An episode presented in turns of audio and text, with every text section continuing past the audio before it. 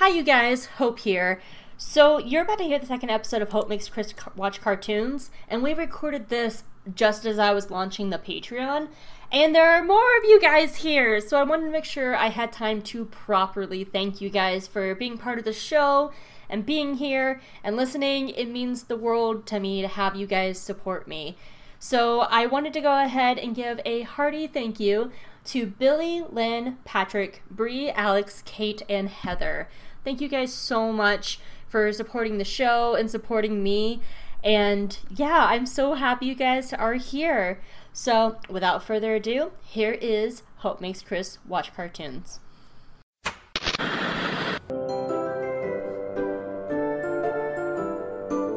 What the hell is this? Oh, this is so boring. What else is on?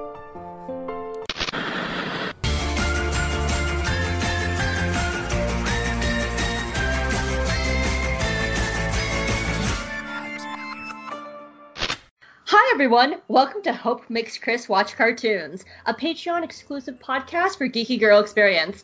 I'm Hope Mullinax and I make my friend Chris Honeywell watch my favorite animated shows. In this episode, when Dipper and Mabel hear rumors of a monster that lives at the bottom of a local lake, they enlist Soos to take them on a boat expedition to prove that it really does exist. We're talking about Gravity Falls, Legend of the Gobble, Gobblewonker, blah, this week. Can't talk today. How you doing, Chris? Good. Woo! Episode two! We made it to episode two! I'm still just excited that you're watching Gravity Falls. I'm so happy right now. well, good. I, I, know that we recorded episode one and two together, and it's only been ten minutes. But how you doing in the ten minutes? so yeah, so far my bladder's a little emptier than before. Yes. otherwise, about the same. Got myself a nice, fresh cup of fizzy drink. So yeah. I'm finishing off the other half of my yerba mate tea from the last one, so I'll be a little more caffeinated by the time we're done. Hell a yeah! Bit. A little bit. I'm doing good too. I'm just very happy to be here, and I'm ready to talk some some Gravity Falls again, and get into more of a, to me, like more of a little bit more of a meaty episode. I think this episode has a little bit of extra stuff in it than the first one does. Huh. So interesting. I actually have way more notes for this episode than I do the second one or the first I have, one. I have about the same amount, but like, yeah, I but you know the whole scope of the thing of the thing too, so there's that.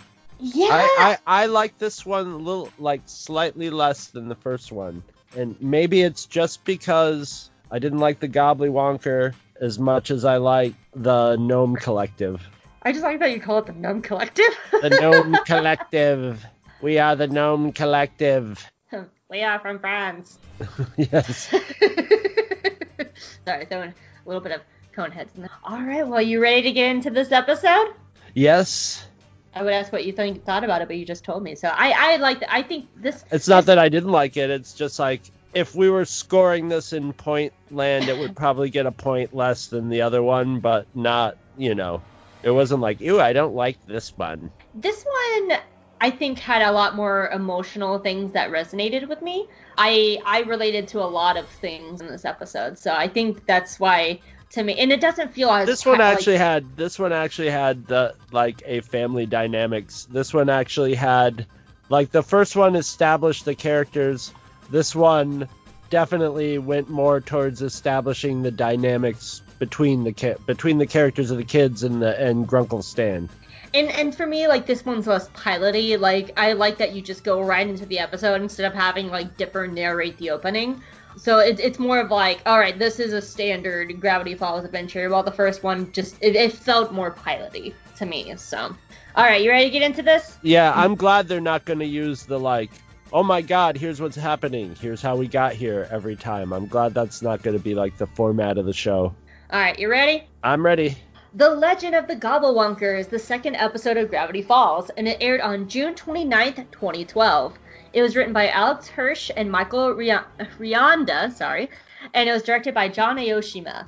Some extra information for you. I'm going to let you guys know now. One of my favorite things in the world is connecting voice actors to other projects because I love when I watch other shows and I'm just like, oh, that voice is so and so from that show. Oh, man. So whenever there are new characters introduced, I'm going to be telling you their voice actor and what other work they've done because I just like stuff like that. So this is the first episode of Gravity Falls to introduce a lot of the townspeople. So let's run through who voices them because the townspeople are recurring characters. Lazy Susan, the diner worker who catches the fish in the pan and she's like, Fishy, fishy, get in my pan, is voiced by Jennifer Coolidge. Her other works include Legally Blonde, American Pie, and The Loud House. Manly Dan Corduroy, who is the lumberjack who was punching fishes for his sons, is voiced by John DiMaggio, his other work includes Bender from Futurama, Zootopia, Amphibia, and just a slew of voice work, including one of our favorites, Star Wars Resistance. He does a lot of voices. He does. I never would have. I never would have picked him out from Bender. Yeah, uh, when he was just like, I'm gonna show you how to fish like a real man. dad, dad, dad, dad. Do you remember the episode of Resistance, the Vox Vortex 5000, where it has the hut? Yes. He's the voice of the hut in that Ah. episode. So uh, he's not the only hut in this either. We'll get to that in a second. Tyler Cute Biker, who is the guy that always says "Get him, get him," is voiced by Will Forte, whose other work includes Saturday Night Live, 30 Rock, and The Last Man on Earth. Old Man McGucket is also voiced by series creator and voice of Soos and Grunkle Stan, Alex Hirsch. Toby Determined, uh, who is the guy taking the photo, is voiced by Gregg Turkington, who is best known for his comedic character Neil Hamburger. I love Neil Hamburger. He Toby Determined is an ongoing uh, character in this too. Have you ever? Have you ever seen? Ha, I'm glad somebody's given Neil Hamburger some work because he's he. Uh, yeah, he's hilarious. Sheriff Blubs is voiced by Kevin Michael Richardson. His other work includes a slew of animation work, including The Cleveland Show, The Steven Universe. He was nominated for two daytime Emmys for voicing the Joker in the Batman animated series. And I didn't note this, but he's also the voice of Jabba the Hutt in Clone Wars. So now we have two Hutts on the show. And Old Man McGucket was originally going to sing the song about the Gobblewonker and about how it's gonna get ya, but it was cut because it made the episode's length too long and because they realized that Old Man McGucket was a terrible singer. Although it's canonically the second episode, this is the first episode that was written and produced. And finally, when Mabel does the voice pretending to be the pelican, it's Alex Hirsch's voice instead of Kristen Schaal's. It's he does a really good job of doing an impression of her as Doing her character doing a deeper voice. That's some that's some very good voice acting. He sounds like a woman trying to do a deeper voice. It's that that was really good. I had no idea that that was his voice. You want to hear a joke? so, as always, uh, Hope Makes Chris Watch Cartoons is broken into three parts. Part one will be talking about the stories and the themes and the characters. Part two will be Chris's speculation and theories corner. And part three will talk about the ciphers and the cryptograms and the connections to previous episode. So let's get into it. Chris, what was your favorite part of the episode? I I have to say my favorite thing about it was that lively banjo music at the end. Ooh, that was some good music. Is a uh, on two different for one, as a banjo player myself, a locked banjo, but that it's a nice little song. It's that you don't hear speedy banjo chase music anymore in soundtracks. It specifically sounds like the banjo music and this is getting also maybe too, and too old for for hope but there was a show called land of the lost I remember Land of the Lost. Land of the lost had banjo music very like whenever the shit hit the fan La- land of the lost it's like really like upbeat but kind of kind of chasey band music would start and uh, this reminded me totally of and it was usually dinosaurs chasing them around so it was a it was a giant sea creature supposedly chasing them around in this one. So it was i i think it was a direct reference to land of the lost but i loved it. It was well recorded and it was just a nice little piece of music. You usually hear it's it's less generic than most music you're going to hear in a, a cartoon because Now that I think about it, it's also kind of foreshadowing because, of course, we find out that it's Old Man McGucket inside the Gobblewonker. So it's also, in a weird kind of way, a little bit of foreshadowing because why? Who else has that music as their theme? It's Old Man McGucket. Like whenever he's in the show, there's always a banjo playing. right So and, And- now that I think about it, that's a really nice piece of foreshadowing too. and and land of the lost starts out with the music and them in a boat in a canoe. So it's it's got like all these elements from Land of the Lost in it without being like like Land of the Lost, just enough elements of it to just put it in there subliminally. I just thought that was I thought that was great. I was like literally stopping and going, "This is a nice piece of music," and they usually don't take have the time and money and effort to like make the music really good for these shows. It just has to sort of function. Yeah. Yeah. Um, for me, I, I would listen to that piece of music just as a as a song on my like iPad while I was working. For for me, my favorite part, I I don't know why, but every time I see it, it just makes me die laughing. I just love the beaver gag of them having subtitles going. I mm. love cavorting. That deserves a hug. We're still beavers. it makes me laugh every single time. It's so fucking funny, and I don't know why. One of my laugh. predictions is I think is I predict the beavers are going to be a running gag in the show. Okay. And maybe even there might even be something where we find out the beavers have something something going on, but I just have a feeling there's going to be more beavers in the show. I will say one weird thing though I discovered was I, I'm assuming you you didn't watch this on Disney Plus, right? No. So you saw the original white subtitles, right, with the very like kind of bubbly lettering for their subtitles. I didn't see any subtitles at all. Really? Yeah.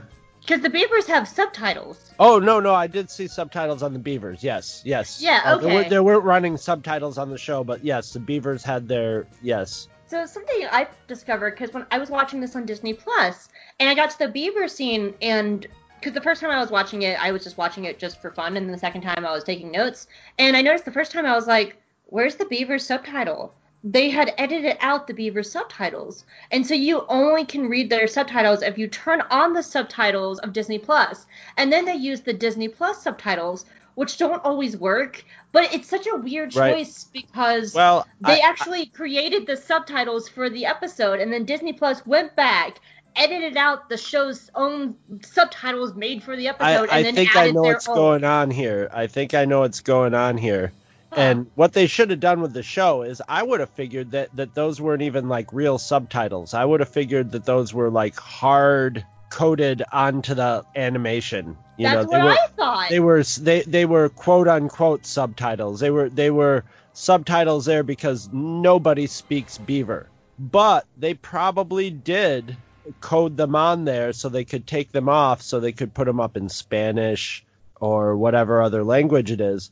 Oh, and that my uh, what I'm thinking is is when Disney put all the shows on Disney Plus, they had to come up with a subtitle thing that was, you know, the same for for each show so that they could manage them. So they probably redid the subtitles of all the shows and in doing so messed up some of them That because they probably true. took everything that was a subtitle and made it into a new file and in the process of doing that they didn't realize in the context of this show that no matter what you need those subtitles up for the show to make any sense but they didn't know that in the context they just That that makes sense because I, I put it on Twitter like an image of like the Disney Plus version and then the original version that I that I pulled off of YouTube. And when I when I mentioned that, uh, somebody had written back to me that there's another instance where they use subtitles in the show. Um, later on in the series, you're gonna find that one of the the the, the family watches a show called Duck Detective, and it's about a duck who's a detective, Duck Detective, and Duck Detective speaks in Quack, so he has his own subtitles too in the show somebody on Twitter wrote me. They're like, yeah, they they redid all of Duck Detective subtitles as well. And but that makes sense. I didn't think of it that way. That they ha- would have to translate that for different languages. I didn't think about that. That that's a very valid point. I don't know. I just I, I guess I'm so used to watching anime that a lot of times in anime you'll see like kanji, which is Japanese, and they'll have like even if you're watching like an English dub, they'll have Right. the English subtitles under the kanji so you know what the kanji says without having to actually change the kanji. So I'm so used to seeing that. So I just feel like if you have subtitles, just add like under it, like in French or Spanish, like I love cavorting. We're still beavers. Mm-hmm. So I, I just feel like that's so much simpler than wiping all the subtitles and then redoing them. Because Disney Plus, you're a great service, but your subtitles fucking suck. yeah they're Like- you know they're figuring it out they it's a new it's a new thing and you know And- they, and they've think- taken all these things that were dubbed and subtitled and done at different points in time by different companies and different people. And if you try to all have them on the same thing at once, it's just going to be a mess. You have And- to sort of.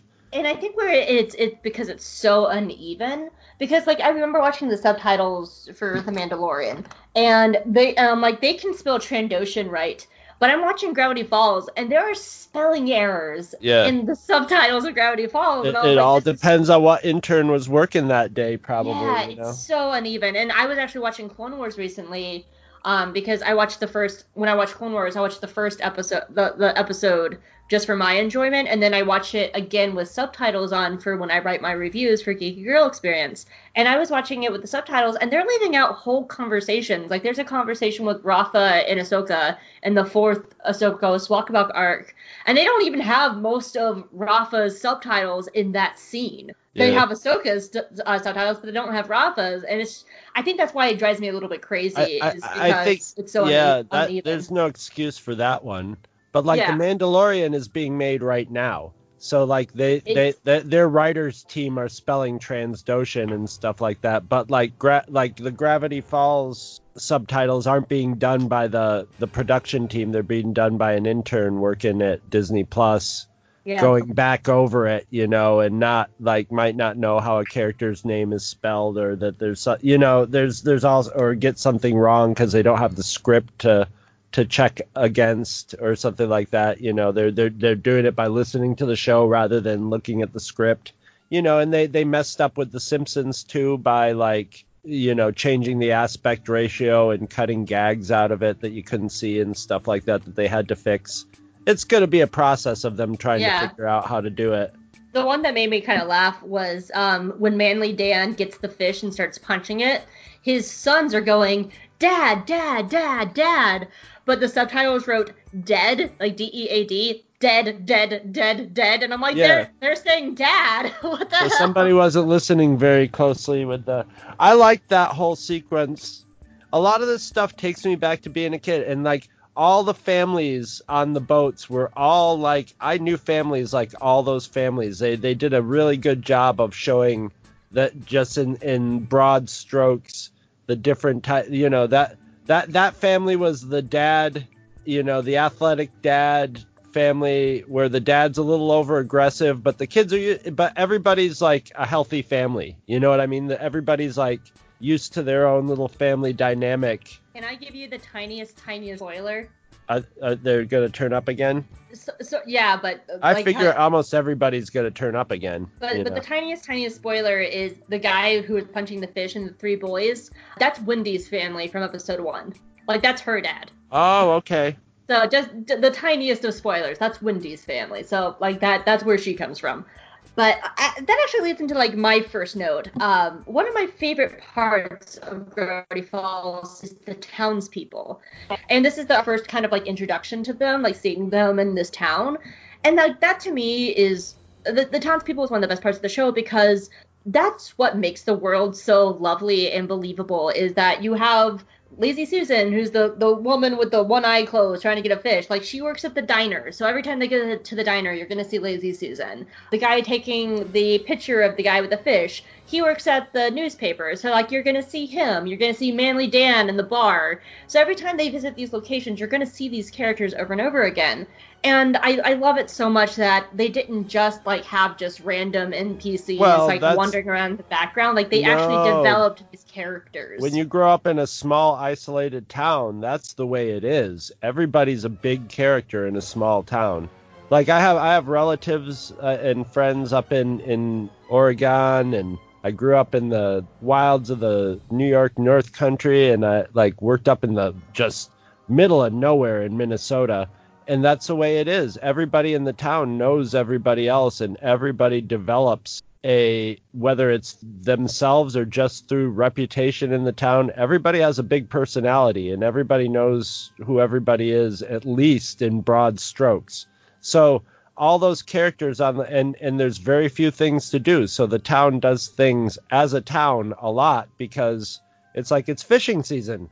Everybody goes fishing everybody sees each other and they all have their you know friendships and squabbles and all that but that is really what like it would be like if you lived up in the middle of i think um that show Northern Exposure really like set the precedent for like portraying people in a small town as real characters other than being hicks without taking away the total hickiness of them.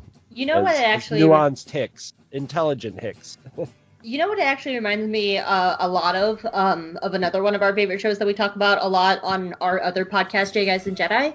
It reminds me a lot of Star Wars Resistance uh, and the people of the Colossus. Sure, sure, yeah, it's the same sort of thing. You're you're you're you're isolated together. Yeah, and so like it's not like you know they're walking through and you'll see like Orka and Flix in the background, or you'll see like the Gorg salesman or Aunt Z's bar. I love Gravity Falls for that because like none of the townspeople like ha- are like really super like main story people, but they're always there and they always add this flavor and this character. And as Dipper and Mabel like continue on their journey, like those people are always there and, and they're kind of like Soos. Like they're they're very much the ground of this of this series. So like when things happen, like you care about the people of this town and you care about like their stories and like their drama and like some of them do have stories. Like later on in the series we're going to see what happens when there's a mayor's race like what happens when there's a mayor's race in this town Yeah, and, And, like- and once you once you learn to get to know him, you get get to look forward to being like, okay, where's the guy? When's the guy gonna say get him? uh, yeah as soon get as the townspeople start rioting, somebody's gonna say, you know, you're gonna have get him guy. You know, it's the Simpsons established that stuff a lot too. The Simpsons Yeah. got that rolling too. That is absolutely like one of my favorite parts of this episode because like now as i'm going back and rewatching the series i'm just like oh look it's lazy Susan, and it's tyler and, and manly dan. And so like I'm, I'm just so excited about that because it is one of my favorite parts of gravity falls as a show. And I, I also just like how it's also sort of commentary on like other shows and movies and it kind of slightly pokes fun at them a little bit. Like i recently just watched the sonic the hedgehog movie like the live action one with jim carrey I heard it wasn't too bad. I heard it was it's fun it was it's fun. it was enjoyable. Yeah. it's very much in the same vein as Detective Pikachu, and it's it's one of those movies like don't think about it, just have fun. And it, like I grew up with Sonic as a kid. Like my very first comic book I ever bought was a Sonic the Hedgehog comic. So like it's always been one of those fandoms that I've just been kind of like that's always kind of been in my life, and it, it was a lot of fun. But like they had a it starts in a small town. And they have like a character named Crazy Carl, who's the old man McGucket of the town Right. Right. you have the sheriff's deputy who is very much the sheriff blubs of this town and it's it's fun and i like how it's kind of like this commentary about like other shows of having these kind of like fun characters and i love it yeah so sonic the hedgehog was a fun movie jim carrey is like makes that movie it's very 90s Jim Carrey, and it's a callback to his 90s selves, and you can just tell he's having the best time in this movie. Yeah. he's just having so much fun. It's it's if you've seen Detective Pikachu and you like Detective Pikachu, just watch Sonic the Hedgehog. It's very much in the same vein. So, what was some of your thoughts on the episode?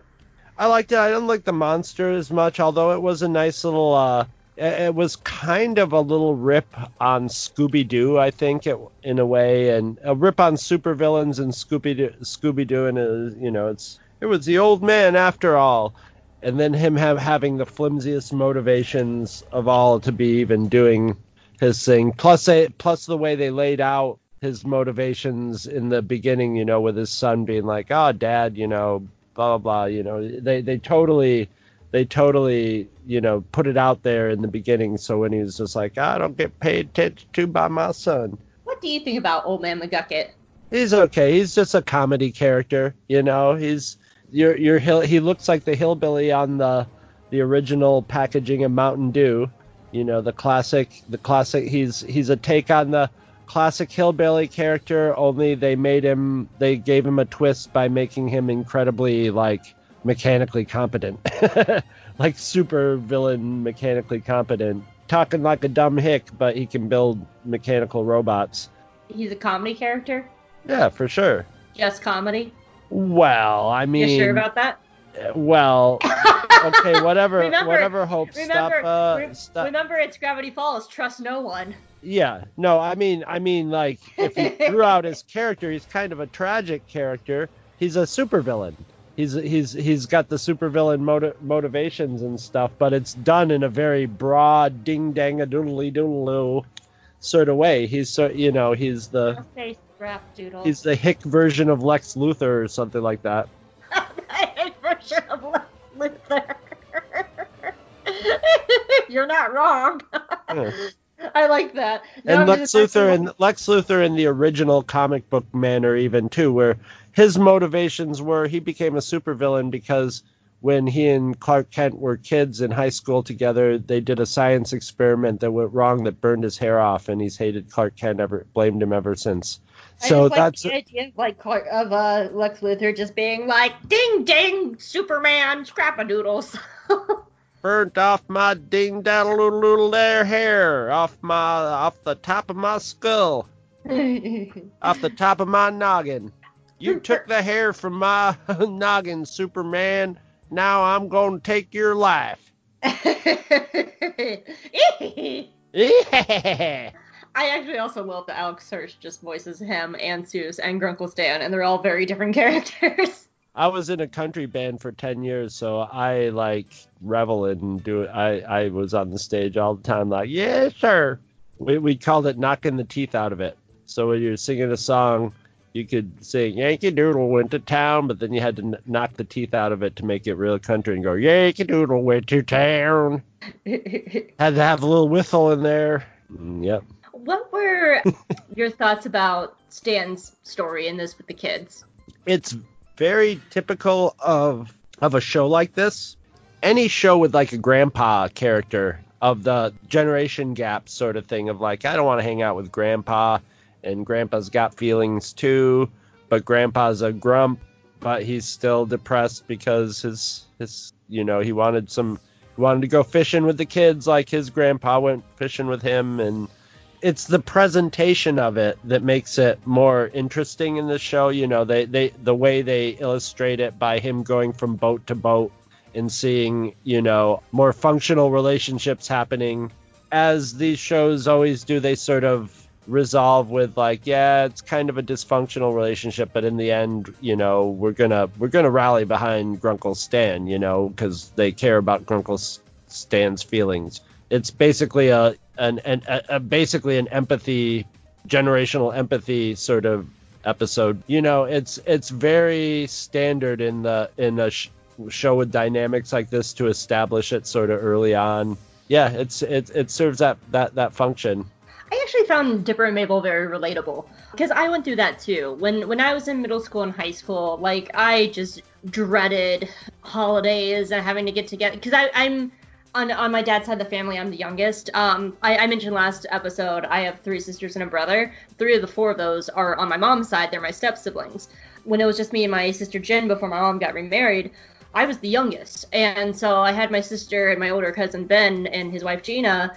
But like, so for a time there, before people started having kids, I was always the youngest, and I remember like dreading like going to, to like family stuffs because I, I was the kid, and I I went through that phase where I was like, oh, I just don't want to be around these people. They're all older. I'm gonna be bored. So like, I found that like really relatable because I think everybody goes through that at some point in their life. And now that I'm older, I I, love spending time with my family. I love being with my aunts and my uncles and my my fam like my siblings and my cousins all have kids now, so I love being around the kids and and playing with them and stuff like that. But I I, I, I like how they do this because it is very relatable because nobody everybody goes through that just like Dipper and Mabel do. But I also like how they come around at the end and they realize Soos's whole line of like, dude, you guys are the lake monster. Boom, just that came to me. And like they they showed that that like the, the kids do care about their grunkle and they really did want to like at, in the end like they ended up having such a good time with them i love the photo of like stan holding up mabel and like she's cutting the fish out of somebody else's net because that's just very like what their family does and it's it's just really nicely done and i like seeing how it bothers stan too because it's presented in a way to like kids could be like maybe they're going that through that with their family but they can see how much it hurts stan so it's also presented in a way that like kids can understand that like our actions like that can actually affect somebody who we think might be okay with it. And and I like how Dipper has that realization early on, like when they find the beavers, he was like, Well, what are we gonna tell Stan? Like we dumped him for nothing. And I thought the whole thing is just presented really well, but it's also really relatable from Dipper and Mabel's point of view, but it's also relatable from Stan's point of view. Like he was upset and he's hurt, but he's also willing to accept the kids back at the end because he did want to be with them and he wanted to spend that time together, and they ended up having a great afternoon together. I, I love that entire thing because it's really well done and presented well from both sides because you can understand Dipper Mabel's point of view, but you can also understand Stan's point of view as well. And they all ended up coming together at the end, and they didn't. He didn't hold it against them, and that's what I like about Stan. Like Stan is a con man, and he comes off as very grumpy and and stuff like that. But at the end of the day, he loves the kids. Regardless, he's not going to hold that over their heads because he just wants to spend that time with them, and it's all really well done. Yeah, my grandfather on my mother's side was sort of like that. He was grumpy and like his his catchphrase was Jesus Christ, you know. yeah, go out on the go out on the, the river fishing with him and stuff like that. And and he was a uh, he was a grumpy old he was a grumpy sad old man. He'd lost his wife at a young young age and never really gotten over it or whatever. But he loved like like loved having the kids around. You wouldn't know it. he loved getting us over there, having us mow his lawn and go fishing with him and stuff. And, you know, it was like Walter Matthau. You're going fishing with a grumpy old guy, but why the hell is he dragging you out there to go fishing if he if he's hating it, you know? It, it, and he was. He was loving it. It was probably like what he got joy out of life with, but you never would have known it. they, they love- have to play it up more in the in, in a show like this, you know. They have to show like Grunkle Rex reacting a little more, you know, broadly or whatever. But it's I love that you called him Grunkle Rex. oh, I'm gonna do that all the time because of you. This is like we were talking about with the last one with the with the with Boy Crazy Mabel. This one just plays out a, a very standard familial dynamic, which is ah, I don't want to go camping at I don't want to go to old grandpa's camp and blah blah blah and then you go there and you you slump around for the first few days and gripe about how you wish you could be playing your video games and stuff and then after 2 weeks you don't want to go home. I so love the line where it's opening and like they're like, "What are you playing at, Stan?" He's like, "Well, the guys won't like at the lodge don't trust me or whatever." And Mabel looks at Dipper or and goes, like me. and, and Mabel looks at Dipper and he's like, "I think he actually wants to go fishing with us." and it's true. He actually just truly wanted to go fishing with them, and it's nicely established because it is established that like Stan is a con man, so like it makes sense for the kids to be questioning him, like, "What are you gonna get out of this?" And then they actually realize oh, he actually just wants to spend time with us. Oh. well, of course, he does preface it by blindfolding them and and being very cryptic and and mysterious about it. So I hold up the whole thing. They're like, Grunkle Stan, are you also blindfolded? No, but these cataracts, I might as well be.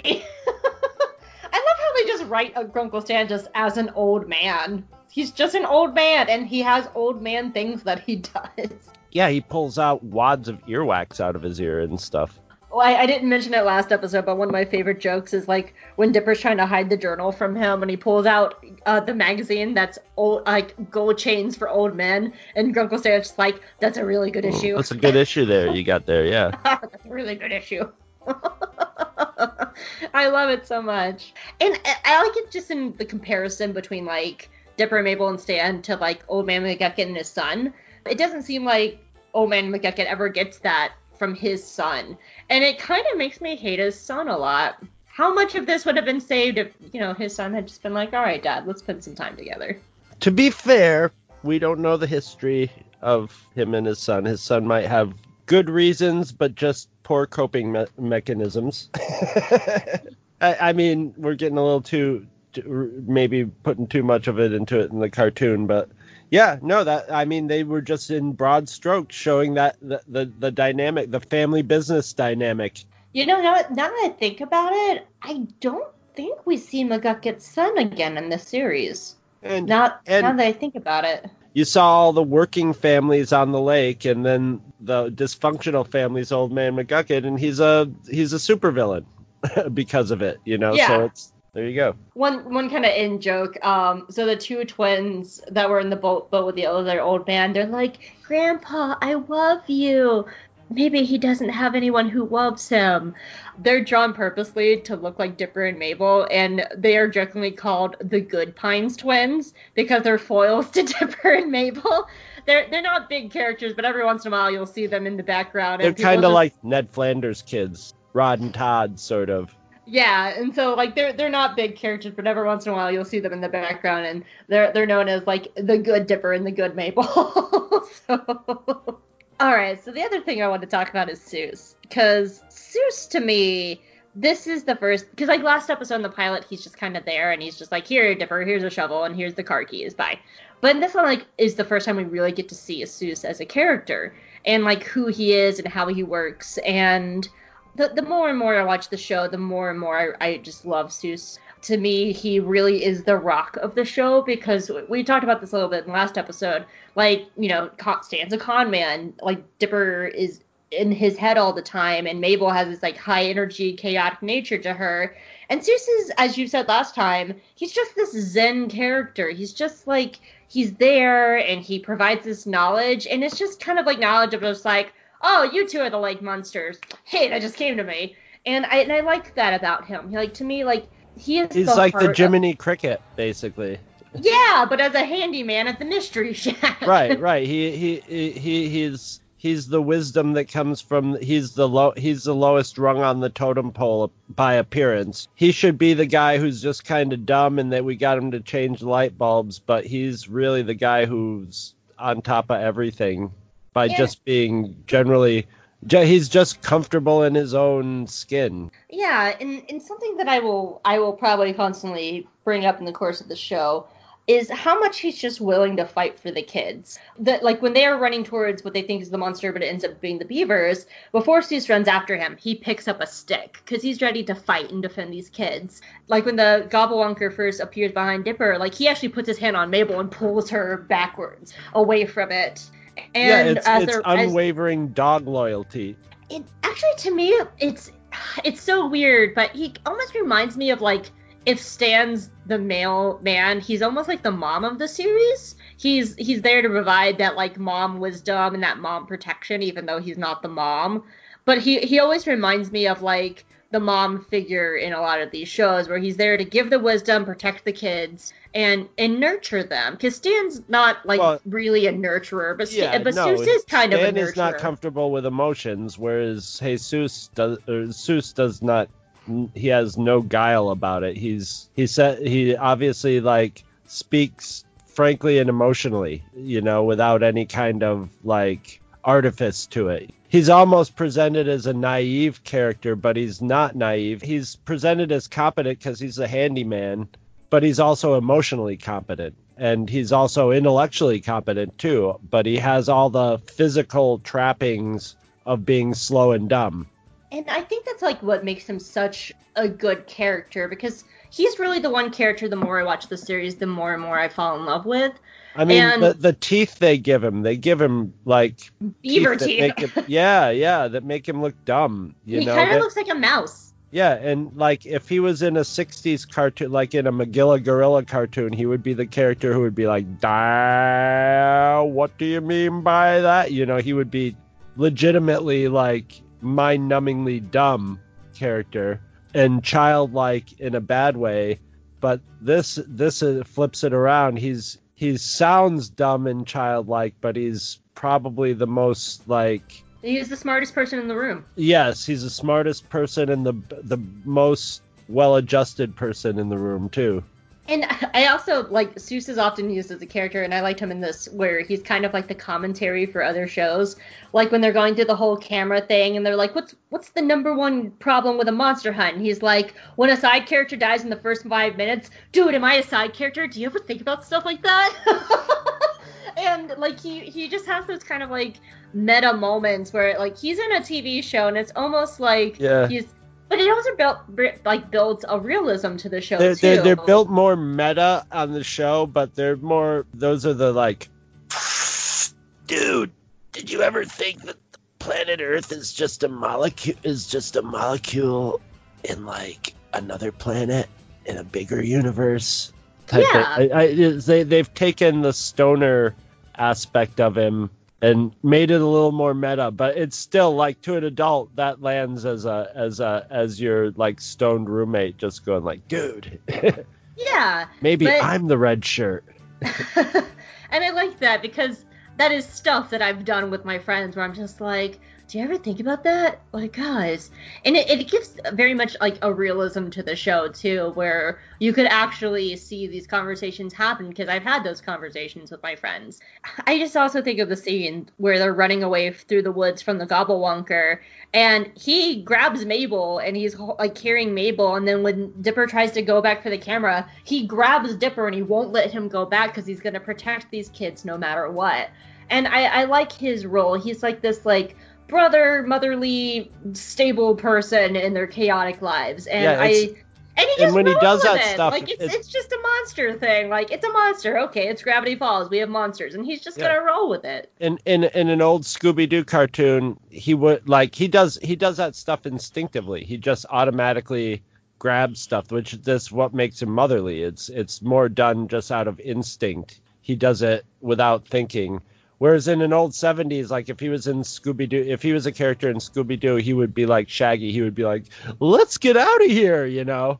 Where's Soos? And, and it's like there he goes, and you would just see a trail of dust I, I like that they turn the tropes of cartoons on their head because it sucks when in culture, if you're the fat kid in a group of your friends, you get treated like the fat kid in the cartoons you watch. It, that dynamic gets established, and, and nowadays, like the guy who looks kind of dumb and goofy is it could actually be the the smartest person in the room, which is I- actual reality too. You know, it, he could be he could be a dumb a dumb lummox, but he's more likely to be a dumb lummox if every time you see a big fat guy in a cartoon or a TV show that, that they're a dumb lummox and people start treating you like a dumb lummox and then you start feeling like a dumb lummox and you start acting like a dumb lummox. So I'm- I, I'm I, I like that they do this in cartoons nowadays, that they just like let characters be characters. You know, they don't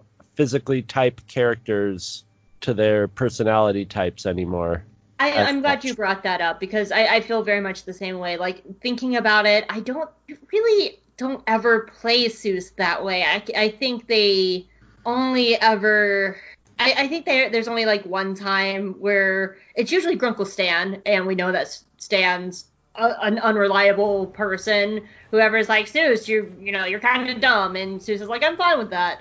And I think it's only Stan, but we know that Stan is not supposed to be this like super likable guy. So it Right. makes sense because the twins never treat him that way. Like he's just Soos, and they always treat him as just Soos. And so the only person that does do that is Stan, and I like that in the show because he he's allowed to just be Soos, and he's just as much as part of the world as Dipper and Mabel is, and they accept him for it. Like I love just the little scene where him and Mabel are rapping, and and he's just like, dude, this is brilliant. We should write this down because they just accept Soos as being Soos, and well, our, our our society has moved. I mean, well, let's go to uh, uh Peanuts cartoons and and stuff when I when and, especially in the '70s where you would have a character that's different in some way. They're they're a different color than the main characters, or you know, not in the 70s. It wouldn't be a gay character or anything like that, but the you know maybe like a Jewish character or something in a cartoon it was it was in that time period you know the the social messaging was like you you should understand and like people should understand and like each other and and respect and and be curious about each other's differences and stuff.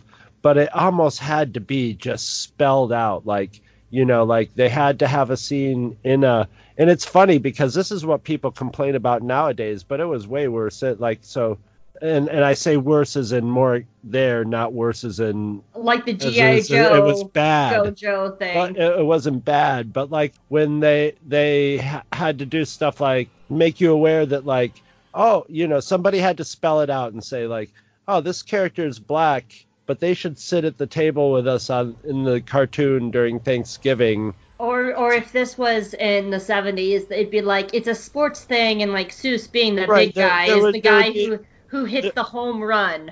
there would be one character who's like, I don't know, you know, Hanukkah seems kind of weird to me, and I don't, and they would be, and then they would figure it out by the end. But nowadays the portrayal of someone who's different they don't have to they, they they don't portray the people as different as it doesn't even have to become a big theme of the st- there were a lot of storylines where the whole theme was this person seems different but once you understand them you understand that they're a person too that that's a, like just kind of give like a little like Soos background. Like his last name is Ramirez, and Soos is a person of color. Um, he's Hispanic.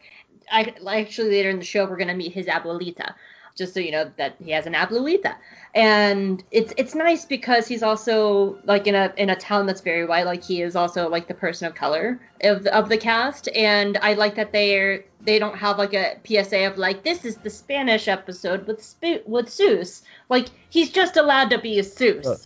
well, yeah, and and and he does. They don't give him like a hey man, you know, type Yes. accent or anything. And and I automatically I've been calling him Jesus actually because I just think of him as Jesus because but that's be, and I automatically thought of him as Jesus and Hispanic. But just because I had a boss who was named Jesus and we called him Soos, you know, as soon as I heard him call him Soos, I'm like, oh, it's short for Jesus. And maybe that made me like sympathetic to him at all because I really like that boss. His, So his, like, his first name is actually uh, Jesus. Um, Jesus, yeah, Yeah, yeah. it's, uh, it's- it's- Jesus uh, Alzamirano Ramirez. In the old days they would have had to been like, oh, we don't like Jesus or whatever, and then they have to go through. But nowadays, it's not as factored in in our society. So when you see portrayal of people who are quote unquote different or not in a majority sample of a demographic, they're just portrayed as just being there, like like Soos's, you know, and the other people react to them much as do the younger generations as an old guy there's no issue about the color of your skin or or any of that background stuff at this point. All the characters are just sort of dealt with as they are. You know that they are whatever they are because you can see them or that you'll go to their house and see something but it's never not never but it's not as much. It's very infrequently made the crux of the storyline the, the the stuff that they seem to be dealing with in cartoons now are more nuanced on interpersonal relationships between people. It's it's a more nuanced conversation now that we've got like yes, everybody's everybody's on the same playing field as humans. Now you can start working on uh, things that you worked on before like jealousy and you know loneliness or any any kind of all the emotions and foibles of human interaction but they're worked on on a, a, a deeper and more nuanced level now because there's a whole level introductory level of like hey everybody's all right. You know that's Yeah. already been established more or less. You know it's never going to be 100% established uh, uh, apparently it's it's working on a deeper level and that's really good that's progress A show that we're gonna eventually get to on this podcast is the current run of She-Ra, uh, Princesses of Power that that's running on Netflix. And one of the reasons why I love that show so much is for everything that you've been saying. It just it's so nuanced. Like like Noelle Stevenson when she created the show, she said from the get go, assume everyone is queer unless you're told otherwise. So you're just like watching this world where you're it, like it's perfectly fine for Adora to see a muscly woman and just be like, she's amazing. Ah. and because that's just the world. It's just part of like everybody is who they are, and it's totally cool if you like a woman. But then you also get stories like like Adora and Catra, where their Adora and Catra's entire relationship is they were both abused when they were raised, and Adora handles that abuse one way, and Catra uh, handles that abuse a different way, and neither of them are right. And it's that's why it's so fascinating to watch how they handle it because Catra is constantly lashing out and taking it out on other people, and then Adora's abuse gives her like a total thing of imposter syndrome. And how they handle it, like there's no one right way to handle it, and there's no like we see like it's it's so hard to say that Catra is wrong in how she Yeah. acts the way she is because you understand that she's acting that way because she was abused. It's not right that she's being toxic and hurting people, but you also under, understand her story of why she's acting that way. Oh. And and that's why it's like that's why I love animation today is yeah, because you well, get stories like that where they're so nuanced and it's well okay. that might be a great example because have you ever seen I, I, haven't seen many but i saw them when they were on you know i'd catch them every once in a while the he-man she-ra the old cartoons i never i, I tried to go back and rewatch them because i really fell in love with netflix's she-ra and it's so hard to watch no they're they're they're toy ads you know they're they toy are, ads they, they have messages in them but the messages are very broad and just ham-handed or whatever. They're very churned out animation. They're very generic animation and generic stories and stuff. And just the fact that like to to have She-Ra going now that you actually can use the term imposter syndrome in describing a, a uh, what's show. going on in in She-Ra now. It shows what's what's changed. And I mean there's people who are going to like that and there's people who are not and there's stuff like that that's going to be writ- better written and stuff like that that's not better written but just in general it, it's dealt with on such a, a more sophisticated level these days than it was i think it basically comes down to respecting the intelligence of the younger people who are going to be watching this and that might not be on purpose as much as also in this day and age there's a and this is like something the Japanese were way ahead of us on. There's a lot of adults that watch cartoons, and also a lot of and there's also an awareness that adults are watching cart. Adults aren't using the TV like a babysitter like they used to in my generation. So adults are watching the cartoons with their kids. If the adults are going to watch it, you might as well make it appealing for them too, because it makes it more likely to get better ratings. But either yeah. way, it results in a more sophisticated cartoon, and it's obvious the kids are up to processing something. Whether as a society we've we've come forward to where we can process cartoons like this better with our kids, or the kids were just able to process it all the time, which is what I believe. And cartoons have just gotten smarter to catch up with. They're not talking down to kids like they used to. I'm I'm so happy that like I one of one of my favorite jobs is several years ago I used to be a nanny and I loved being a nanny. I loved being able to work with my kids and I, I was with one family that I just I, I grew up with. That's actually like my, my friend Shelly had shown me oh, oh excuse me yeah the first burp of the podcast. There you um, go so like when I when I first was getting introduced to Gravity Falls, um, my friend Shelly had shown me the episode "The Time Traveling Pig," which I mentioned last week was my first episode of Gravity Falls, but I didn't dive into it right away until I had realized as a nanny that what my the girl I was watching in the family was watching this show. So I was like, okay, well let me sit down and let me watch this with Liddy.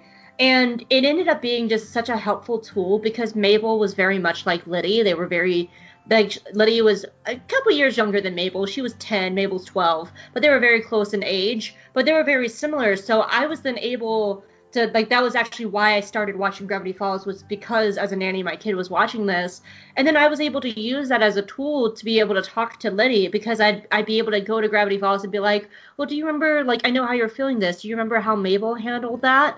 And like we would talk about Mabel and use that as a way for Liddy to express her feelings about certain things that was going on and so it's it, it became like really helpful because not only did it become the show that i was enjoying like i got excited because i would watch the new episodes when they would air and then i would go to work and like watch it with lydia and we'd be able to talk about these things. And it, it, it was so it was so like i don't i personally i don't have kids of my own. I have a bajillion nieces and nephews but i don't have kids of my own.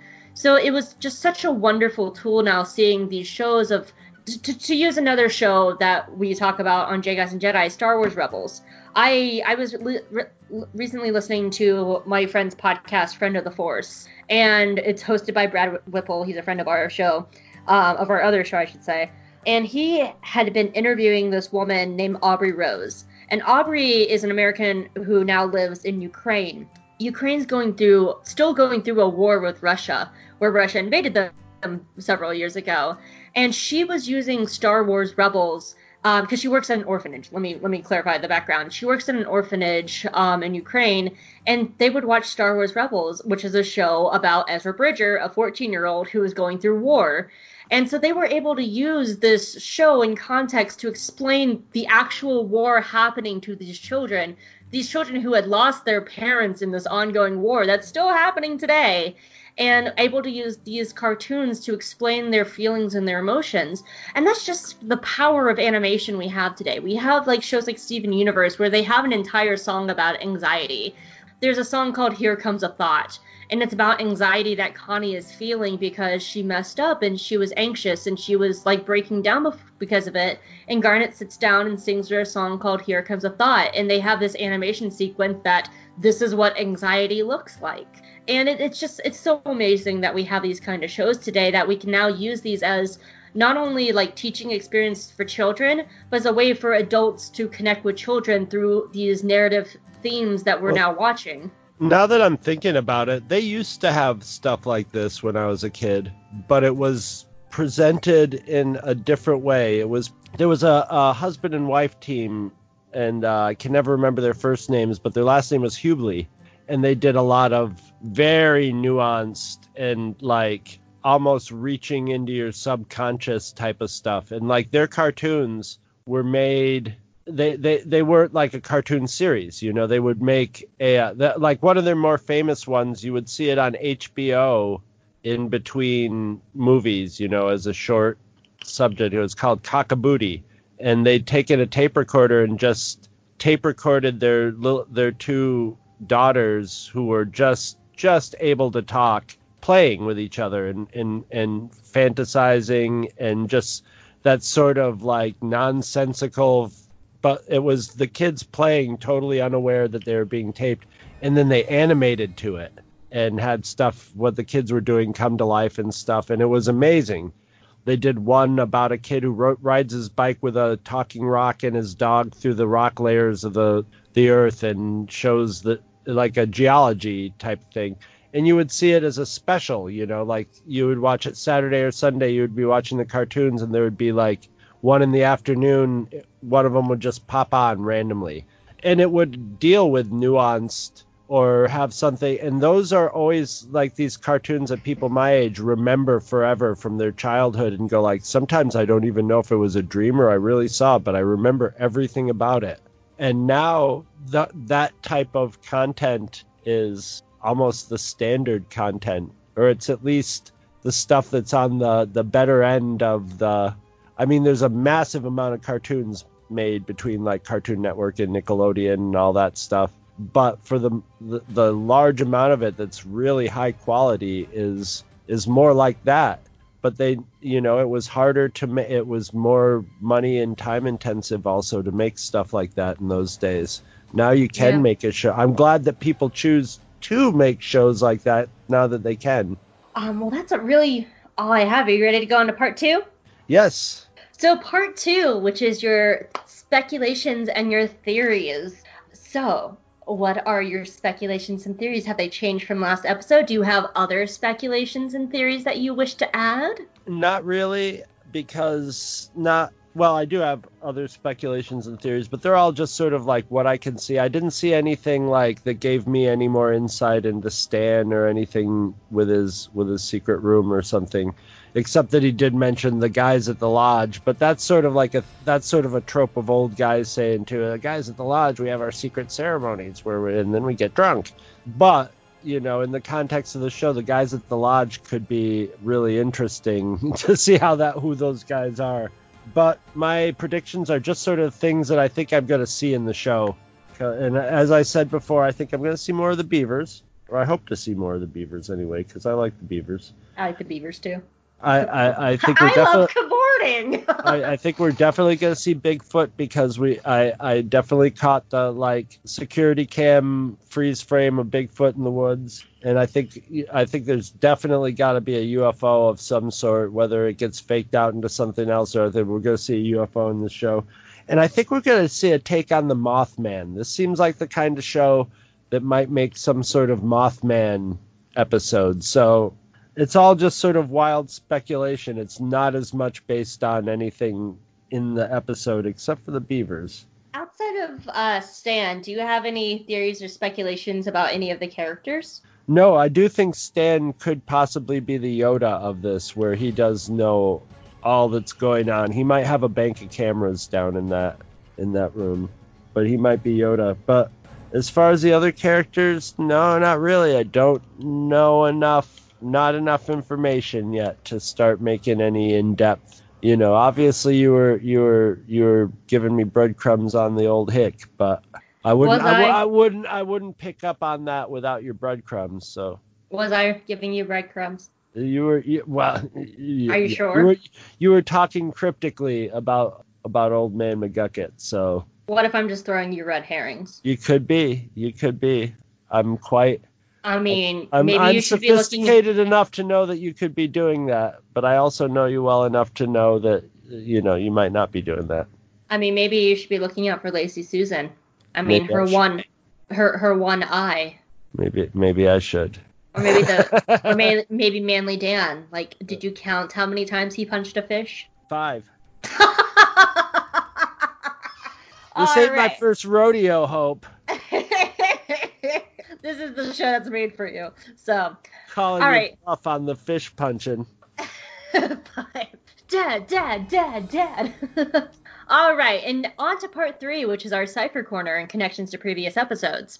There are no connections to the first episode in this one that you should really be looking out for, but I will say we will be coming back to this episode. There are some things hidden in this episode that's going to be coming back later in the season, so we will be touching back on this episode. So I will say that, so keep that in mind. And then there is, again, every Gravity Falls episode, there's a cryptogram at the end of the credits. And when that cryptogram is decoded, it says in big letters, next week, return to Butt Island. we don't return to Butt Island. So they're just making jokes. They're just teaching you how to do the cryptograms so you can do the real cryptograms later. Yeah, especially as the series gets more into it, like they have like people will like take pages from the journal and just like start deciphering them. so Yeah, yeah, yeah. All right, well that's all I have for Legends of the Gobblewonkers. So what are your final thoughts about the episode? I liked it a lot. Slightly less than the other one just because I liked the monster of the week so much last week. I, like- do like the uh, thing where it's like, oh, there is no monster, and then at the very end you get to see the real monster.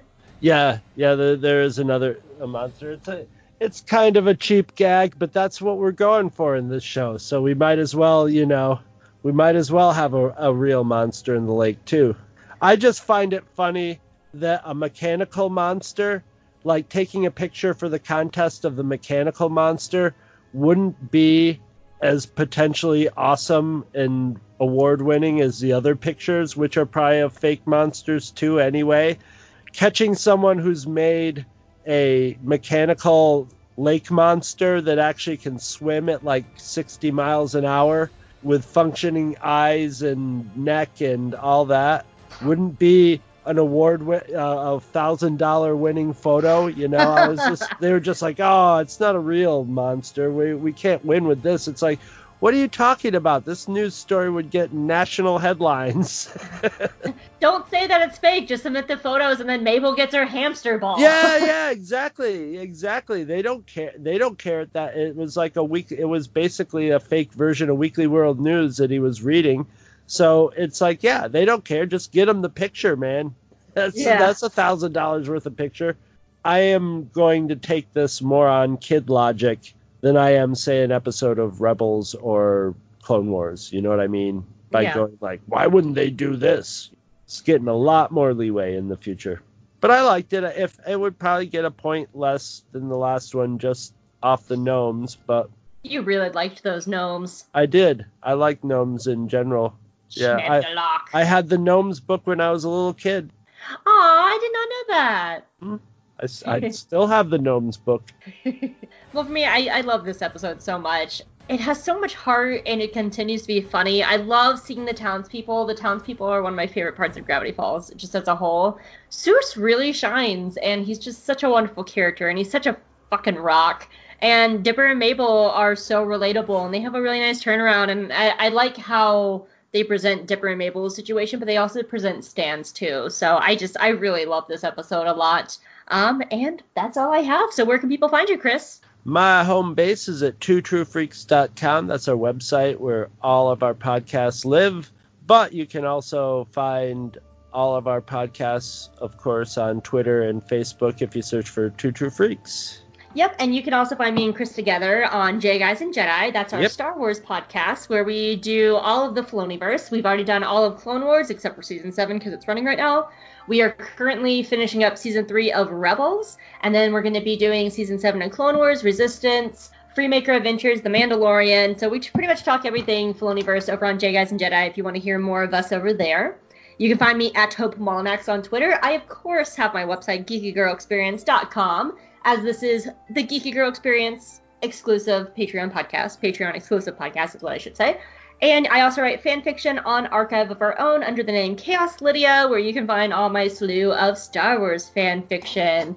Yee, episode two! Forgot to look up what's next week. Gravity Falls, season one. What is next time, I should say, because this is bi weekly. I keep saying next week because I'm used to us doing a weekly podcast with J Guys and Jedi. Ooh, next week is an episode called Headhunters. Do you wanna do you wanna hear the summary of next week's episode? No, I don't.